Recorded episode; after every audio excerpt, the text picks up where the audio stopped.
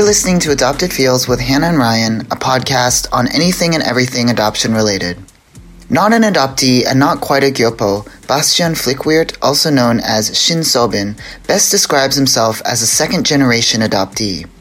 Born in 1999 to two Dutch Korean adoptees, he spent his childhood living in both the Netherlands and Korea, and he's fluent in both Dutch and Korean.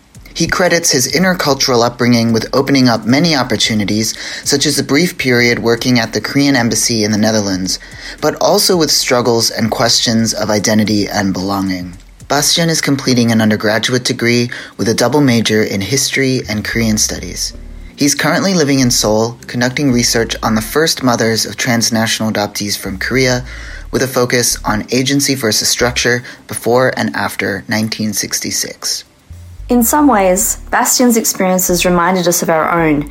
He occupies a liminal space and has already transitioned through periods of living in Korea and the Netherlands and back again. Bastian is thoughtful and reflective beyond his years.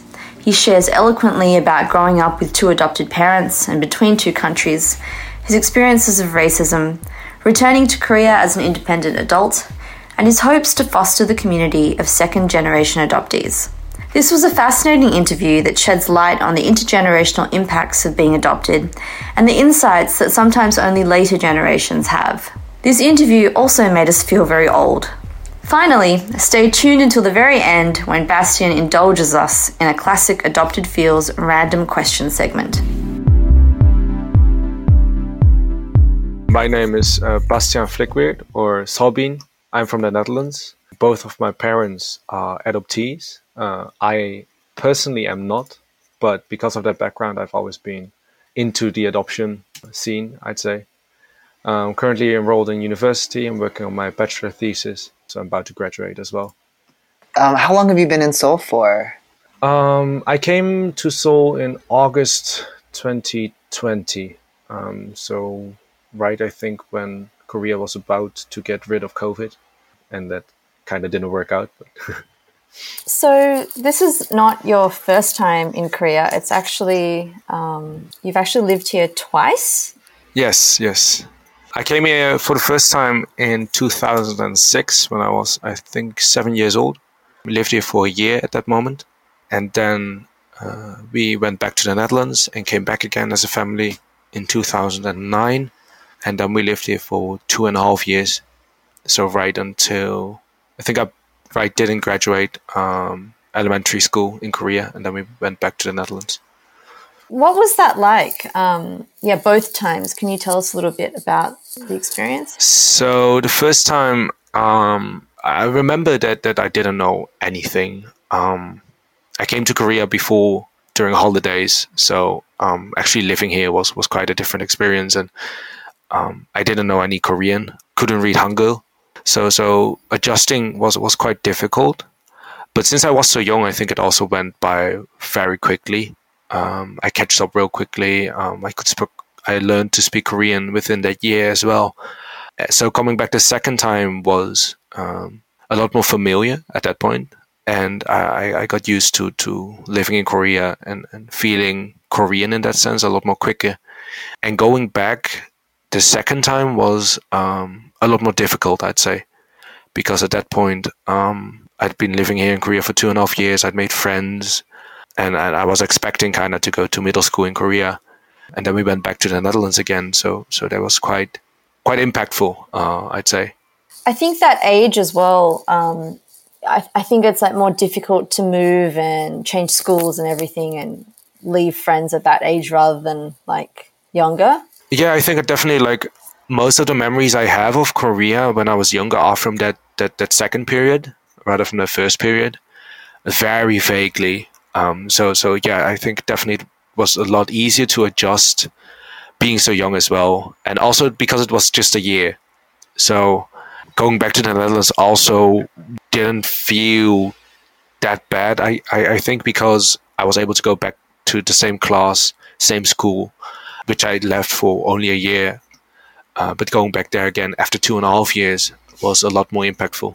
Yeah. What were some of your um, favorite things about living in Korea back then? I mean, like, did you, like, even though you were, young, did you appreciate like like being surrounded by Korean people and like eating Korean food all the time, or um... wow, um, I, I I think that um, at first there was there was a general feeling of excitement, definitely the first time, and then after a while that that faded real quickly. I think. Um, and then it was just a, a, state of survival. I'd say the first year, mm-hmm. um, but the second time was was feeling uh, I think that was a lot different because it felt like going back to a place I already knew and again that general feeling of excitement and and that quickly like became a normal Korean life in that sense, uh, making friends, um, eating Korean food, and and just living my life. I, I think one of the memories I have is that I missed Dutch treats a lot. um, while while when I lived in the Netherlands, I missed Korean treats a lot. So so for me, because maybe because I was young, it generally felt like everything became normal really quickly eating Korean food every day, um, speaking Korean outside every day. I think, think that was very normal really quickly. Um, and being surrounded by Koreans, I think that became more of a thing when I came back to the Netherlands and I started looking back. Mm. I think as I grew up, I started to realize what exactly I experienced and what that actually meant uh, for me. As a kid, I, I, didn't really realize that, I think, at that point. Mm. Can we go back a little bit? Um, can you tell us a bit about your family and also, I suppose, as part of that story, uh, how you came to live in Korea those two times? So, yeah, my um, parents are both adopted from Korea. Uh, mom was born in 1970, dad was from 1971. I think they were both adopted around 1973, 4, somewhere like that. I have a younger sister and a younger brother as well. And so we five, we all moved together to Korea. Mm-hmm. And that was kind of the plan was that we were going to live with my dad's mother, so my grandmother, because she had arranged everything basically. We were supposed to live with her in her apartment. Um, she even got like a bicycle driver's license um, because she knew that people in the Netherlands like driving uh, bicycles or riding bicycles. Um, so yeah, like she organized everything, and then three months before we moved to Korea, she passed away, and then we were basically uh, living on our own instead. And I remember that was the first time I saw my dad crying as well, um, mm. and that was kind of a big thing for me, seeing my, my my dad cry, and because he found his mother very quickly, he was very young when when he was able to to come into contact again with his uh, birth family. So, so that had always played a big part of our family as well. We always went on holiday to Korea. We basically stayed with uh, the family, um, and they they kind of took care of us. And on my mother's side, um, she looked for her family the first time we came to Korea without success. Um, but then back in the Netherlands, um, we heard from uh, GOAL, I think, that somebody contacted them uh, after recognizing one of her baby pictures on television. And at that point, um, DNA test and came back positive, and she visited her family, and and my parents at that point basically decided, okay, if we want to create a bond with their family, become part of the family there, we have to move back to Korea again. So so that's why we moved back to Korea the second time as well. I'm, I'm assuming most of our, I don't actually know the answer to this. I'm assuming most of our listeners are adoptees. um, and so a lot of us, um, you know, I think would have a lot of curiosity about what it was like for you to grow up with Korean adoptee parents and if there were discussions around adoption or Korean adoption practices that you were kind of privy to or part of when you were young. Um, I think as a kid, it, it, I knew it, I didn't know what it meant. mm-hmm. I was like, oh yeah, like oh yeah. I mean, where do you come from? I come from Korea. Oh why? Yeah, because my parents are adopted. Yeah, I didn't know what it meant. It was just like the programmed answer I'd, I'd have ready for people. But but like going to Korea and coming back the first time after the first time, I think that's that's the moment where I became conscious about difference between Korea and the Netherlands, um, difference between the people, difference between the culture, and with that also the fact that that my parents while they looked the same as everybody there, did not grow up there. I heard my mom say a lot um, as well about adoption, uh, especially because uh, she was very frustrated about the fact that she was adopted in the first place, especially also because my dad found his family, which was very loving and, and open hearted. Um, and, and, and definitely my mom had that kind of loss also because she was not really happy growing up in the Netherlands. So that, that, that definitely like created an image of adoption that was not very positive, I'd say. Um, and and now growing up as well, growing up with that, um, and all the stories I've heard over the years from other people as well. Um, I, I, cannot say that I've formed a very positive image of, of, of transnational adoption per se. Um, and I think the experience of my, my parents played a really big role in that. Mm. Do you remember being um, part of any like ad- adoptee community or, or groups or anything like that? My, my dad was a founding member of Arierang, which is the, the, the Dutch Association for Korean Adoptees, and my mom also is very became a very early member as well. So I, I remember vaguely like meeting a lot of people at like Chuseok and Seollal parties, um, and like other kids being there as well. So yeah, like it, it, it, it also played a role when we moved to Korea. and My mom became kind of active within um, adoption as well. She organized some stuff for IKAA, I think, the like homecoming for Korean adoptees, I'd say. Mm-hmm. Um, so yeah, I remember like playing with other kids from other countries who came with their parents there. Wow. As well, so it, it always like was a thing within the family. My parents didn't hide the fact that they were adopted and made it very clear that they were adopted. Um, and they, they were also active within the adoption community. So yeah, yeah. I wonder if this is a good time to ask you what your bachelor's thesis is on. Oh yeah, yeah. So um, I didn't really know what to do at first uh, because history is so broad and I'm interested in a lot of stuff. And then my mom said, "Yeah, why don't you research why people were adopted in the first place from Korea?" And I was like, "Oh yeah, surely that ha- that has been researched already. There are so many Korean adoptees. Surely there must have been a plenty of books about that." And I was shocked to discover that it's basically a handful of books, some dissertations which have not been published, and some research papers and then I convinced my uh, my professor to to actually let me do this research as well. Uh, and now I'm looking into the motivations of the mothers in Korea as to why they put up their child for adoption, and then especially keeping in mind the developments within the more philosophical debate, I'd say, between agency and structure, and whether you can actually argue whether those mothers did or did not have any agency within society at that point, discursively between state and an individual. Mm-hmm. That that's what I'm looking into currently. Awesome. And um, is it a particular historical time period?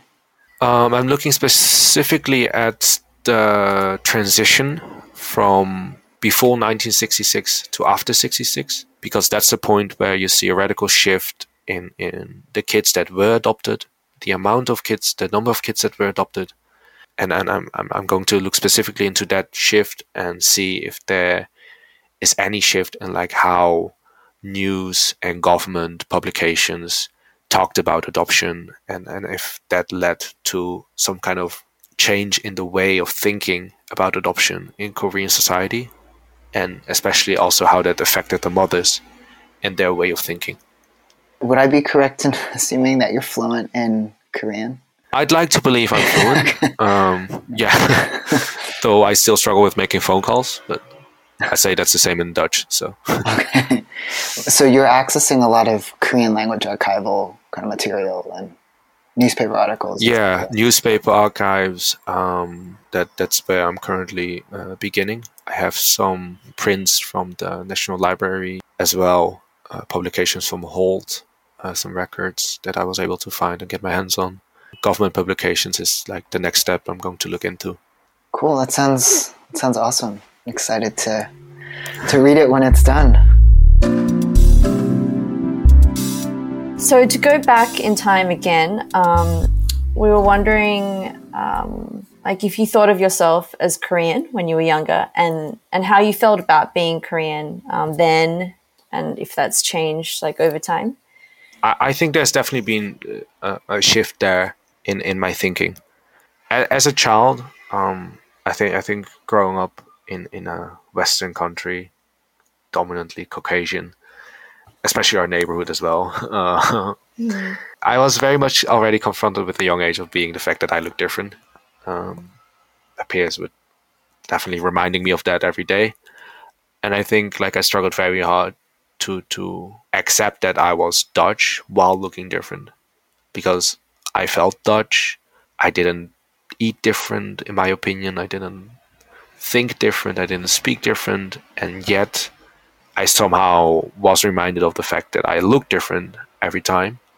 And I, I very much tried to hold on to that when I came to Korea the first time because even though I looked the same, I was made fun of because I spoke different and I ate different and I behaved different because I was not a Korean according to my peers in Korea. So I held dearly onto my Dutch identity there. And I was shocked to find I'd coming back to the Netherlands, but hey, I'm still being made fun of, even though I held so dearly onto my Dutch identity. Here, I am Dutch, and yet I am still not Dutch, according to them, because I look different. So that after going back a second time, I think I kind of let go of my Dutch identity um, mm-hmm. and and embraced more being Korean. I kind of accepted, okay, we're in Korea now. We don't know when we're gonna come back, so let's see. And I think that's why I remember the shock I felt when my parents told me that we were going to go back to the Netherlands. Um, and looking back, that was of course the, the, the, the best decision that they could have made. But as a kid, I definitely did not felt happiness. That was not the first thing that came up. And going back to the Netherlands again, I was daily reminded of the fact again that I look different that didn't change in two and a half years, unfortunately. Um, so I kind of felt very much in between. It felt good being able to articulate myself fluently again, in that sense, because even though I was like fluent in Korean, there's there always be a big gap between your mother tongue and any second tongue you've acquired over time. Um, and yet, again, I was being made fun of, and, and all the jokes that, about small eyes and, and, my flat face and all the Chinese syllable sounds we've heard before. Um, so I became very frustrated, I think. And then I think that that frustration still lingers within. That's something I think I probably have to carry within myself my whole life. Um, but but going back to Korea every summer holiday and, and being able to speak Korean and nobody on the street looking at me. There was no suspicion about me being not a Korean in that sense after I was basically fluent mm. in Korean. That was always kind of something I was able to to hold on to back in the Netherlands. Like, if everything goes wrong here, I can always go to Korea and act as if I'm a Korean because nobody suspects I'm not a Korean, basically.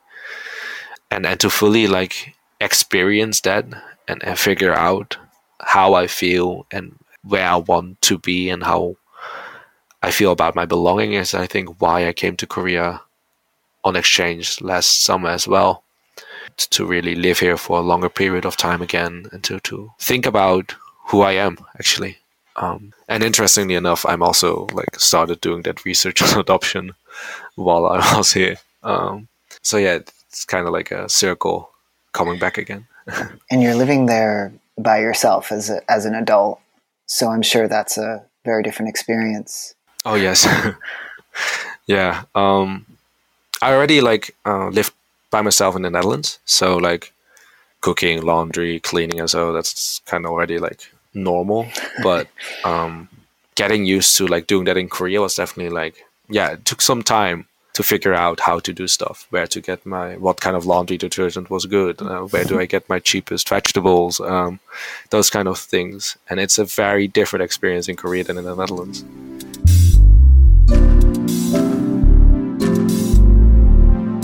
Thank you for um, you know just sharing all those reflections with us about like growing up and your your experiences and your shifting identities. Um, I feel like you articulate some of those those feelings um, so well. I I was kind of curious if if like growing up, like and now, um, you like discuss those things like uh, things like racism and feeling in between and a sense of belonging, um, like with with your parents or.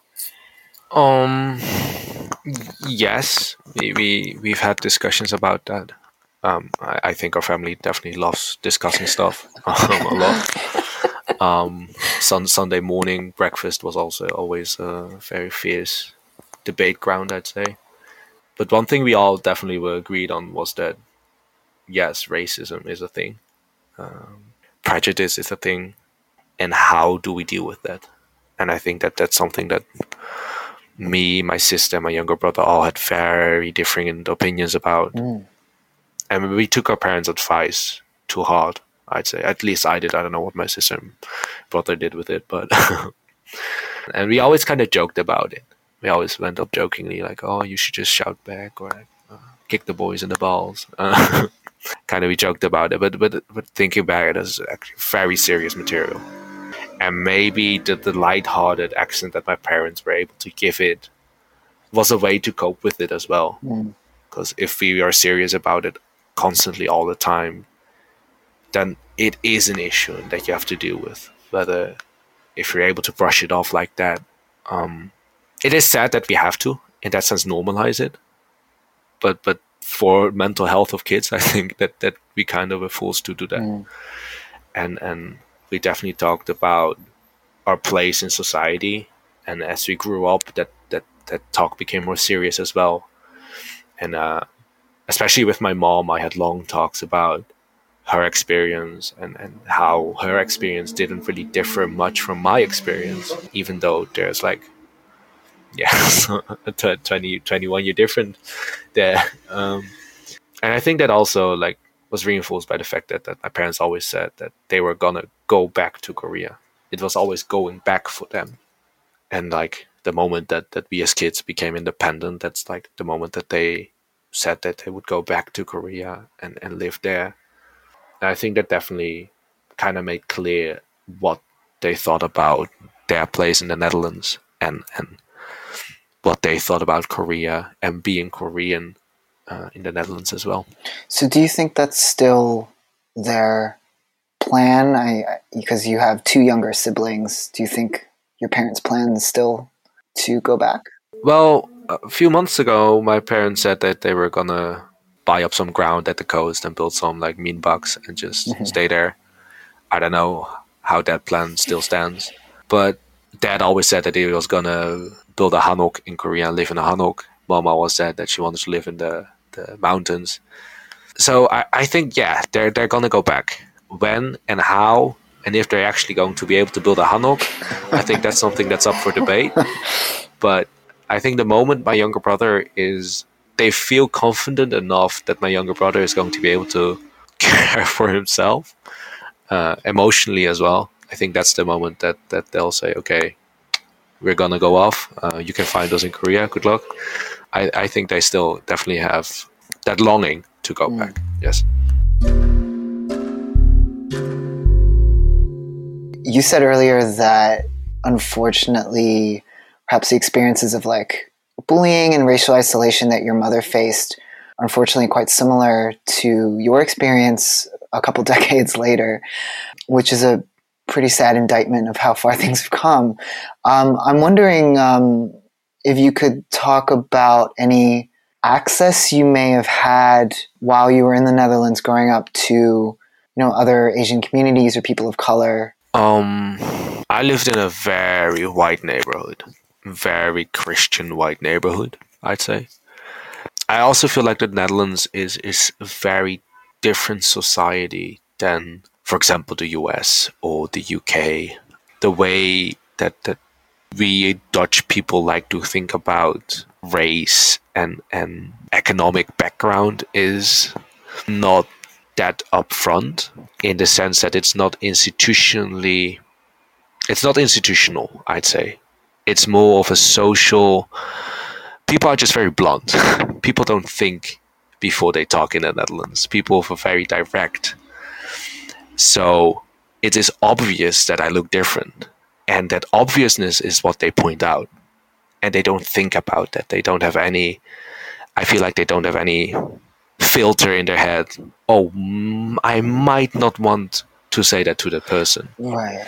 and i think like i experienced that the most when i had a job interview and i went there and of course the white shop owner told me oh i didn't expect you and I was like, oh, why? He was like, oh, well, with your name and like your Dutch accent on the phone call. And I was like, okay, sure. Um, and it's like at those moments where you feel very awkward and like pinpointing out again that I look different. But there's no evil thought behind it. But that kind of changed with COVID, of course, um, which kind of turned that innocent, unknowing, oh, you look different into, wait, but you look different.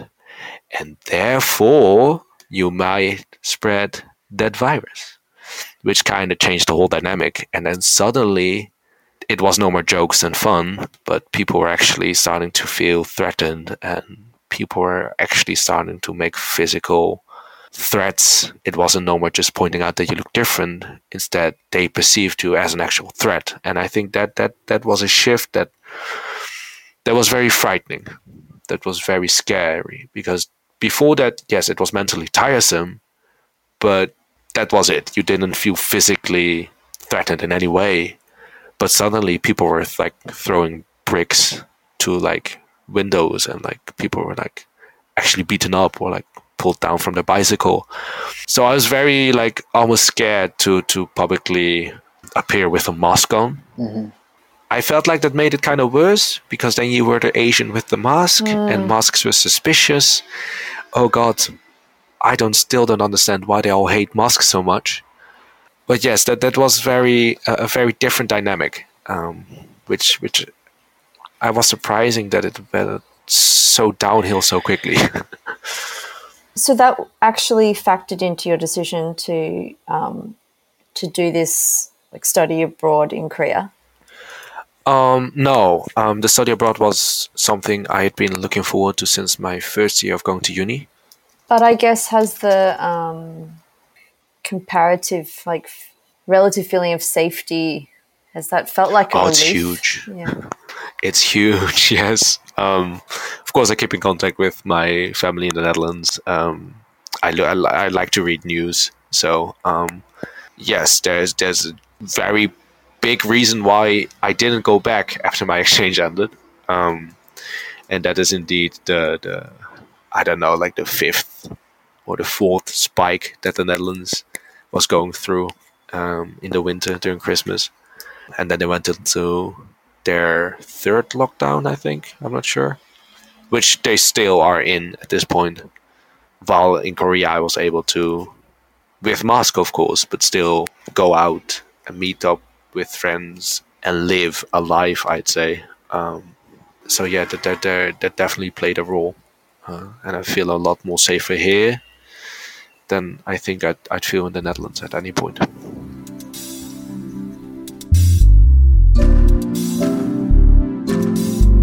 I believe you've met Korean adoptees in the Netherlands who are roughly in your age group.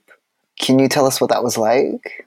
I, I heard that there still were people adopted from my mother, and that's also why she was very frustrated and I think almost angry that there were still children adopted from Korea, even though Korea was so developed and like to promote itself as a developed country.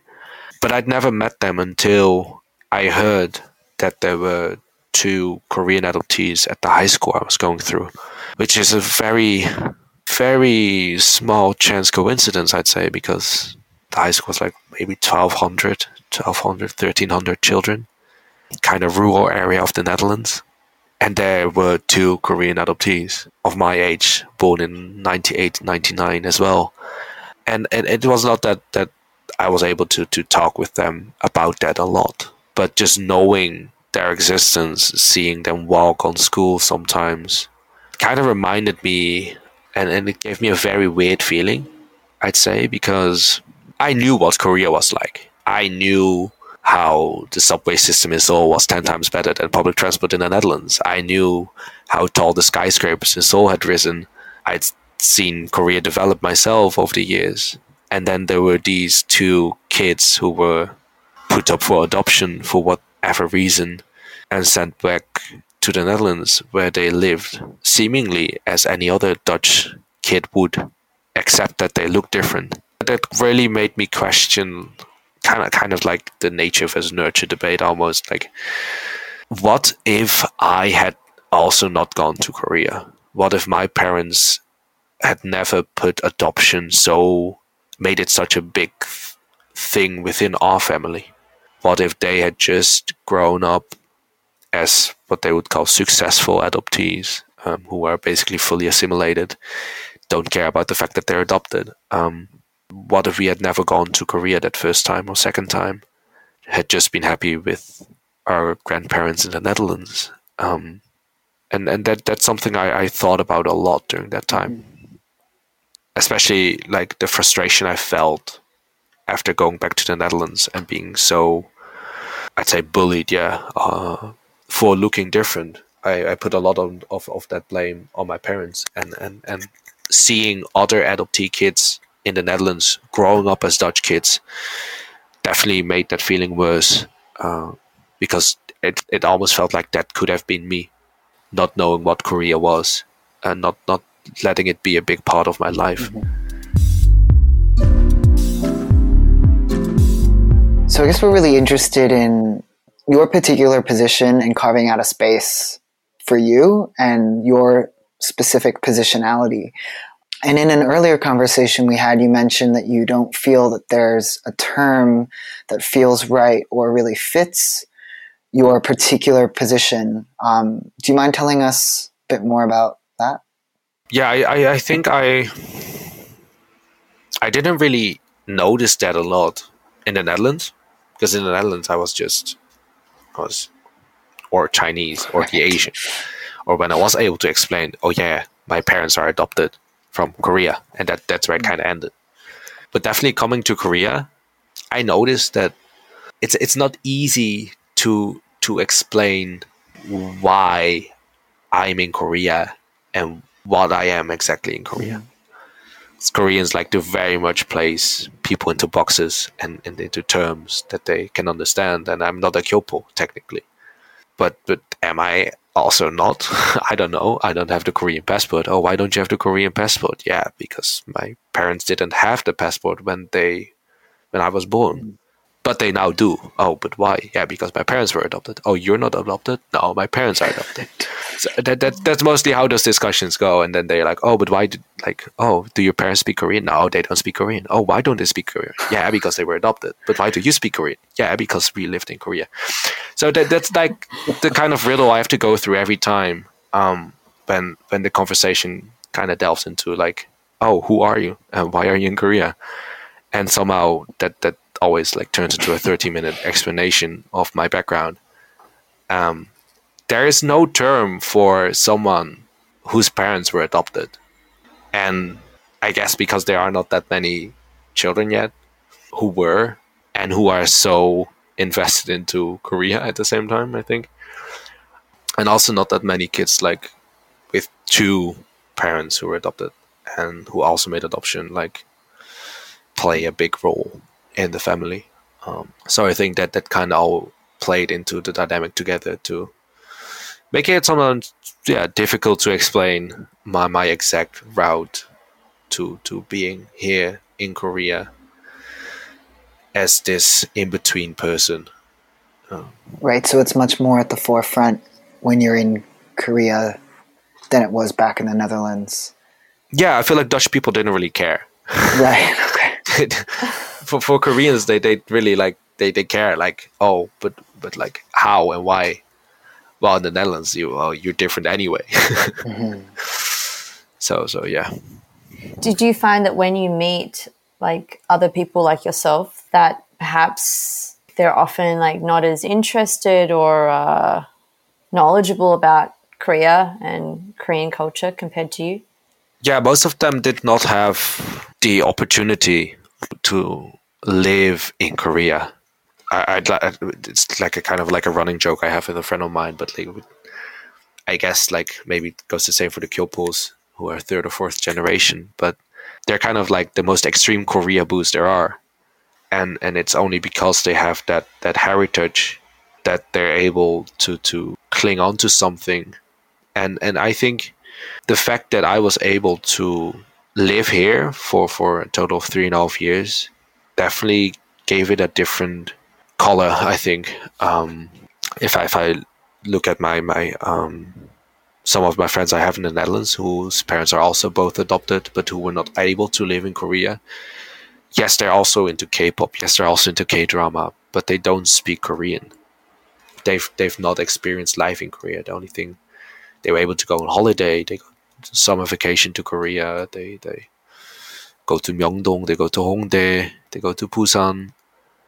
But to them, it's it hasn't become part of a normalized life and always remains that that special place to to to yeah, that, that that good summer holiday um, which which which is kind of sad uh, at, at at one point because I notice sometimes when I talk to them that they'd like to do much more with the fact that they're Korean but that they're also not able to do with it but at the same time you see also this this internal conflict inside on the fact that yes they feel very much Dutch but that they also feel like they're rejected by Dutch society because of the way they look, and that they therefore try to look more to their Korean side.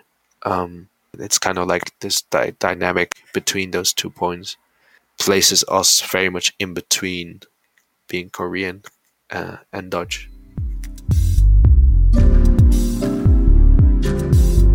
What about any um, maybe like online networks or anything like that? I'm just thinking that you know, the adoption to the US has been happening since 53. So presumably there'd be some folks like yourself. Presumably. presumably. Um, I've not been able to find a network of second gener second generation LPs. Um, I don't know if that's the uh, the right terminology.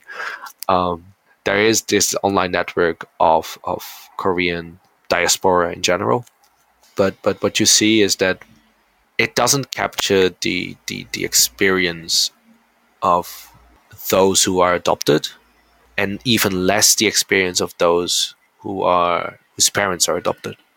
Because if your adopted parents are not don't have any knowledge about korea or did not have the chance to come into contact with their korean side then you are also not experiencing that either and I wonder if at that point you are just someone from Korean descent, or if you really feel anything that you are related to Korea, anything beyond that. Just like other people from the US might say that they're from that they have parents who are from Ireland and France and Germany. So so that identity thing I think really becomes an issue or becomes a point when you were able to come into contact with that Korean side when you had that chance, blessing or curse. Um, and that definitely relates to how the adopted parent also deals with the fact that they were adopted. And that's very different case by case. Yes, because your folks were able to eventually track down their Korean families. So I imagine that would have made your situation also quite unique in that in that sense. Yeah, I haven't I haven't heard of any other I've heard of other people who were able to track down, but not both. Um, is something that, that that that you don't hear often. Mm. Um, I know of, of some friends of mine that whose mother is adopted, uh, whose father is a Dutch person, and they were able to to also find the family in Korea, and they often come to Korea on a holiday as well, but also because their their father is Dutch, their Korean side is, is something that, that is not an issue that much, I'd say. Um, they like Korea, they have family in Korea, but it, it, it is still only a place of, of summer holidays and, and a far away place that, that produces good food and good music. And that is something they can experience at home through their mother, who's able to cook Korean, and through the online world uh, these days and that that is enough. That is everything that they need in that sense. Um, which is a very different experience of, of what I have, of course. Having lived in Korea and then feeling this longing for my experience that I had while living in Korea made it much more of a, a, a bigger issue, I'd say.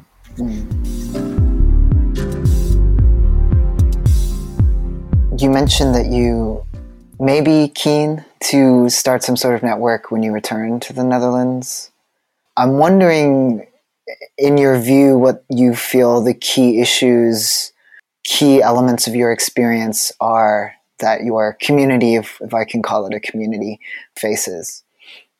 What what I'd like to to look into is whether they feel anything for Korea and if they want to know more about Korea. If that is the case, if they'd like to talk about Korea, their views on Korea, and see what it's like to come into more contact with that side, I think talking about that with those who have that similar background open up to a different debate than whether you do that with, for example, your parents or Koreans or um, Dutch people. I, I, I, think that that's a very different dynamic that, that we would be able to create if we are have those those those kids of the adoptees talking about the fact that their parents were adopted, that that trauma of adoption, if that played a role, uh, how that how that influenced their views of Korea, of adoption, and maybe like even organize some kind of like trip to Korea at some point and hang around in Korea and have fun together. Um, I think my combined experience of having that fact that yes, my parents were adopted from Korea, yes, that played a big role. But at the same time, I've also been experiencing life in Korea as a Korean kid. I think that combined experience would allow me to to kind of combine those two and share my experience with them, and and maybe come to some healing that we all need, maybe. mm. I've been um, thinking about you know Grace Cho's book "Haunting the Korean Diaspora." Yes, yes. You know, obviously, the group of people she's talking about in her book are different to adoptees, but that point that she makes that it's often the generation after that be- begins to be able to sort of articulate that trauma or has that longer historical view and is able to kind of give voice and expression to what perhaps their parents couldn't. And as you were talking, yeah, made me think about whether that's something that kind of falls a little bit on on your generation's shoulders. I don't know if that's the right way to put it. Um, I think that that definitely is, is what I for a long time felt like the burden. It, it felt like a burden. The fact that my parents were adopted. It felt like everything we did was because they were adopted. The choice of going to Korea, the choice of going back to Korea the second time, it, it felt like that was all because they were adopted and they had a trauma they had to deal with. But what about the kids? and that, that that is something that um, is very much comes from my perspective. Of course, not not being able to talk with about it with my parents for a long time in a decent, organized discussion, I'd say. Um, and and I think that that is my story. That's my unique experiencing of of the choices that my parents made that were definitely a consequence of the fact that they were adopted. Keeping in mind, of course, also our lives as kids, as Korean kids growing up in the Netherlands. And I, I feel like there are stories like that for everyone, maybe a little bit hidden but it, it I think it always plays a role. The fact that that you look different, that is something you cannot avoid. How how much Dutch society likes to believe they're tolerant. Yes, you have black hair. Yes, you have a darker skin. That that that's an unavoidable fact. And I think at that point the question becomes: Do you ask that question why or not? If you ask the why question, then you fall down into this deep rabbit hole and everybody i think goes inside there and makes a personal choice of going deeper and deeper or not. And at some point, being content with the answers you have and escaping, or you just delve deeper and deeper and deeper. And I think I'm the more the one who tries to delve deeper and deeper.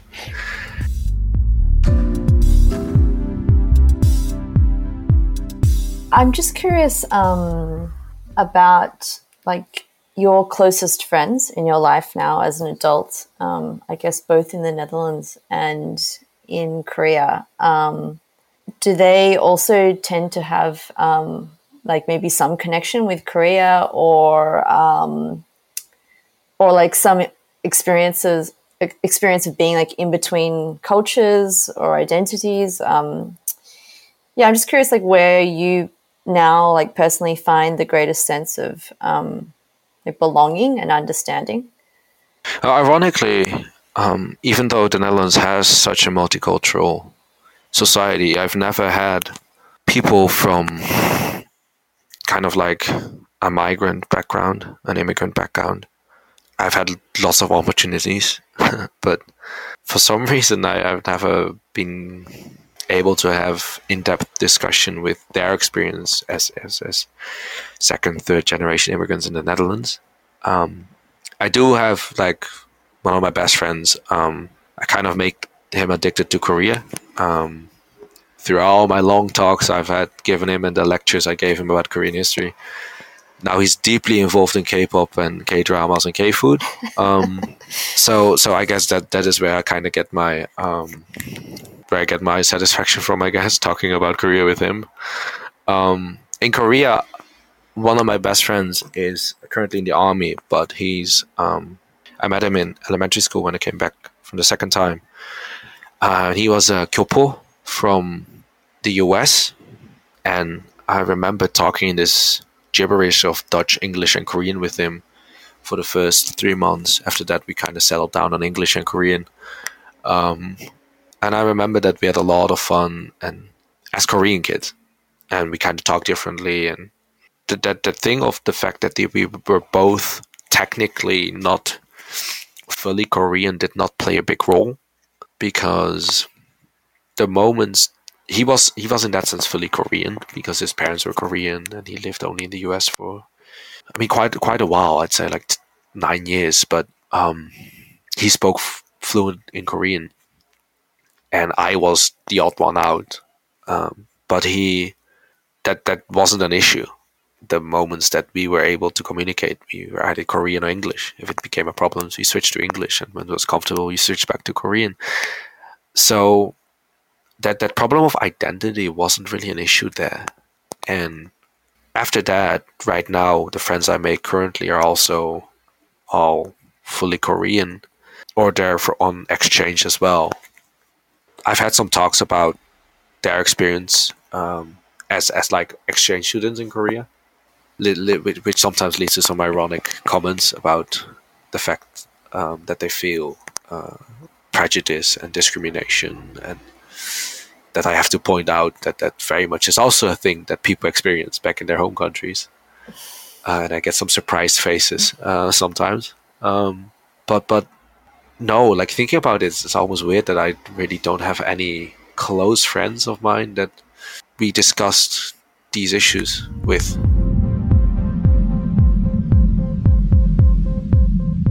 What are some of your favorite things about living in Korea um, and how? I mean, you've mentioned like that, that, there's obviously this big difference between just visiting Korea for a holiday and and this more um, like everyday life experience that, that you're having again now? I think like one of the moments where I really uh, like was felt like oh I'm so glad that I live in Korea was when I was able to go to the Noraebang and scream it out when I was stressed for working on my paper. Um, the amount like of like entertainment I feel like available is a lot more than the Netherlands the most things you can do in the Netherlands is maybe meet up with your friends, go out for a few beers, and then come back and cry again.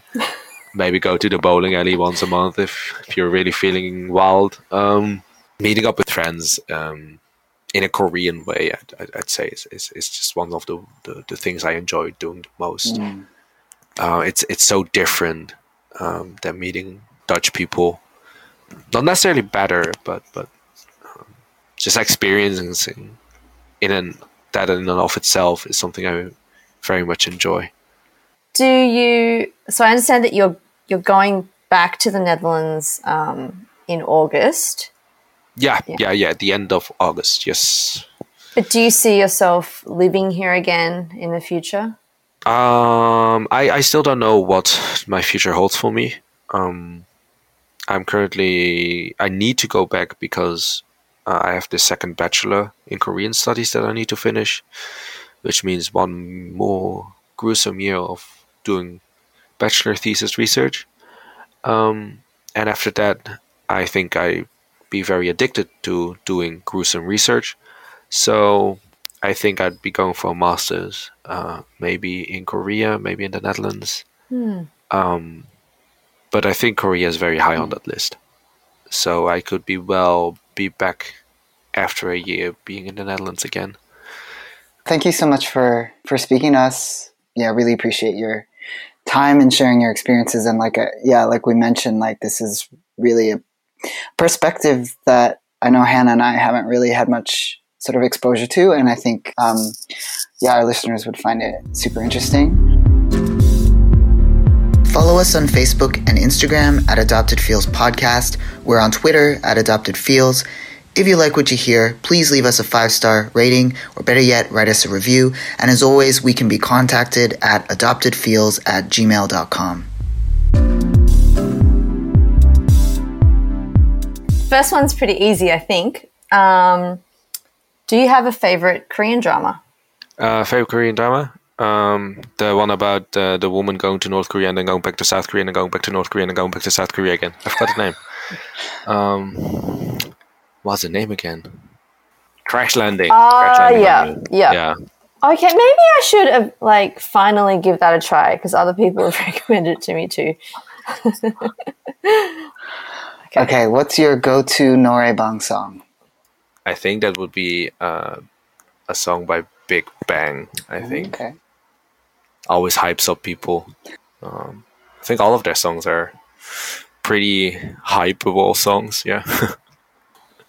Okay, next, um, you kind of mentioned this earlier, but are you also like typically direct and blunt in the Dutch way?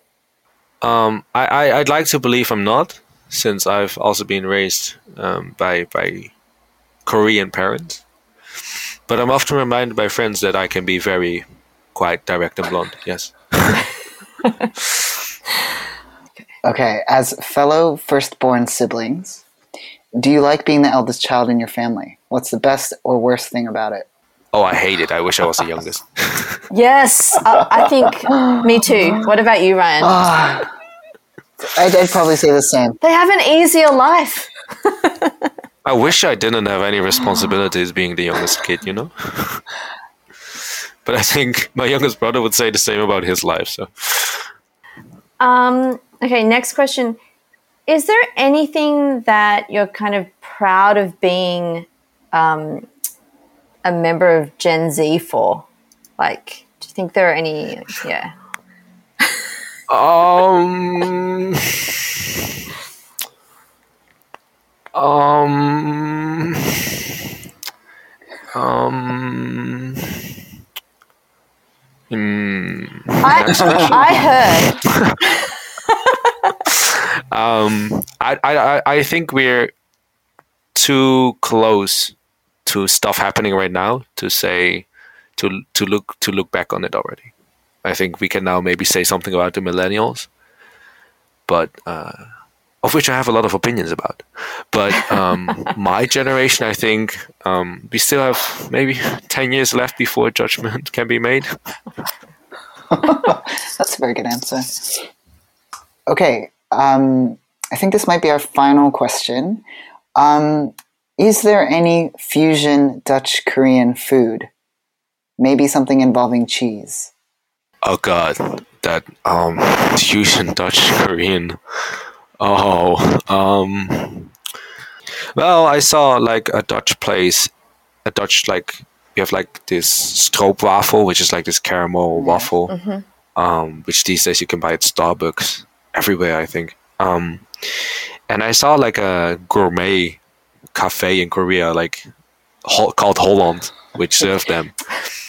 They were not anything close to what I've ever eaten in the Netherlands. Um, but they reminded me of the Netherlands. So I guess you could say that's some kind of weird Korean Dutch fusion. I don't know what the Korean part is the, the decadent toppings and the too much chocolate and the overly sweet uh, caramel that they put in um, made it maybe Korean. I think that's something like everything is more extreme. So even the Dutch waffle becomes a more extreme version of itself. Um, other foods, I don't think that would be a good idea. Um, I think leaving Korean food for what it is is is very good, and not touching Dutch food at all is, I think, also good for your appetite and your palate. Yes. Sorry, I have this like completely inappropriate question. and we probably won't include it. But I was just, I don't know why I was.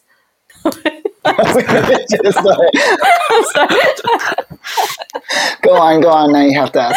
No, no, no. I was just like, I was just curious, um, like whether, um, you know, for a lot of, uh, for maybe for a lot of our generation of Korean adoptees, I feel like we, who grew up in like really white communities, um, we like grow up more likely to date white people.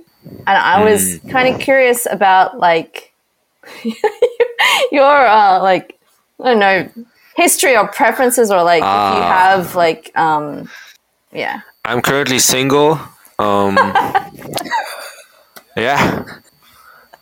I don't think that that um preference is really a a big issue there. Um no, I, I, I don't know. I'm I'd like to be in a relationship and I'm single. Yeah, that, that, that that's all. I think. okay. Okay, cool. Well, that was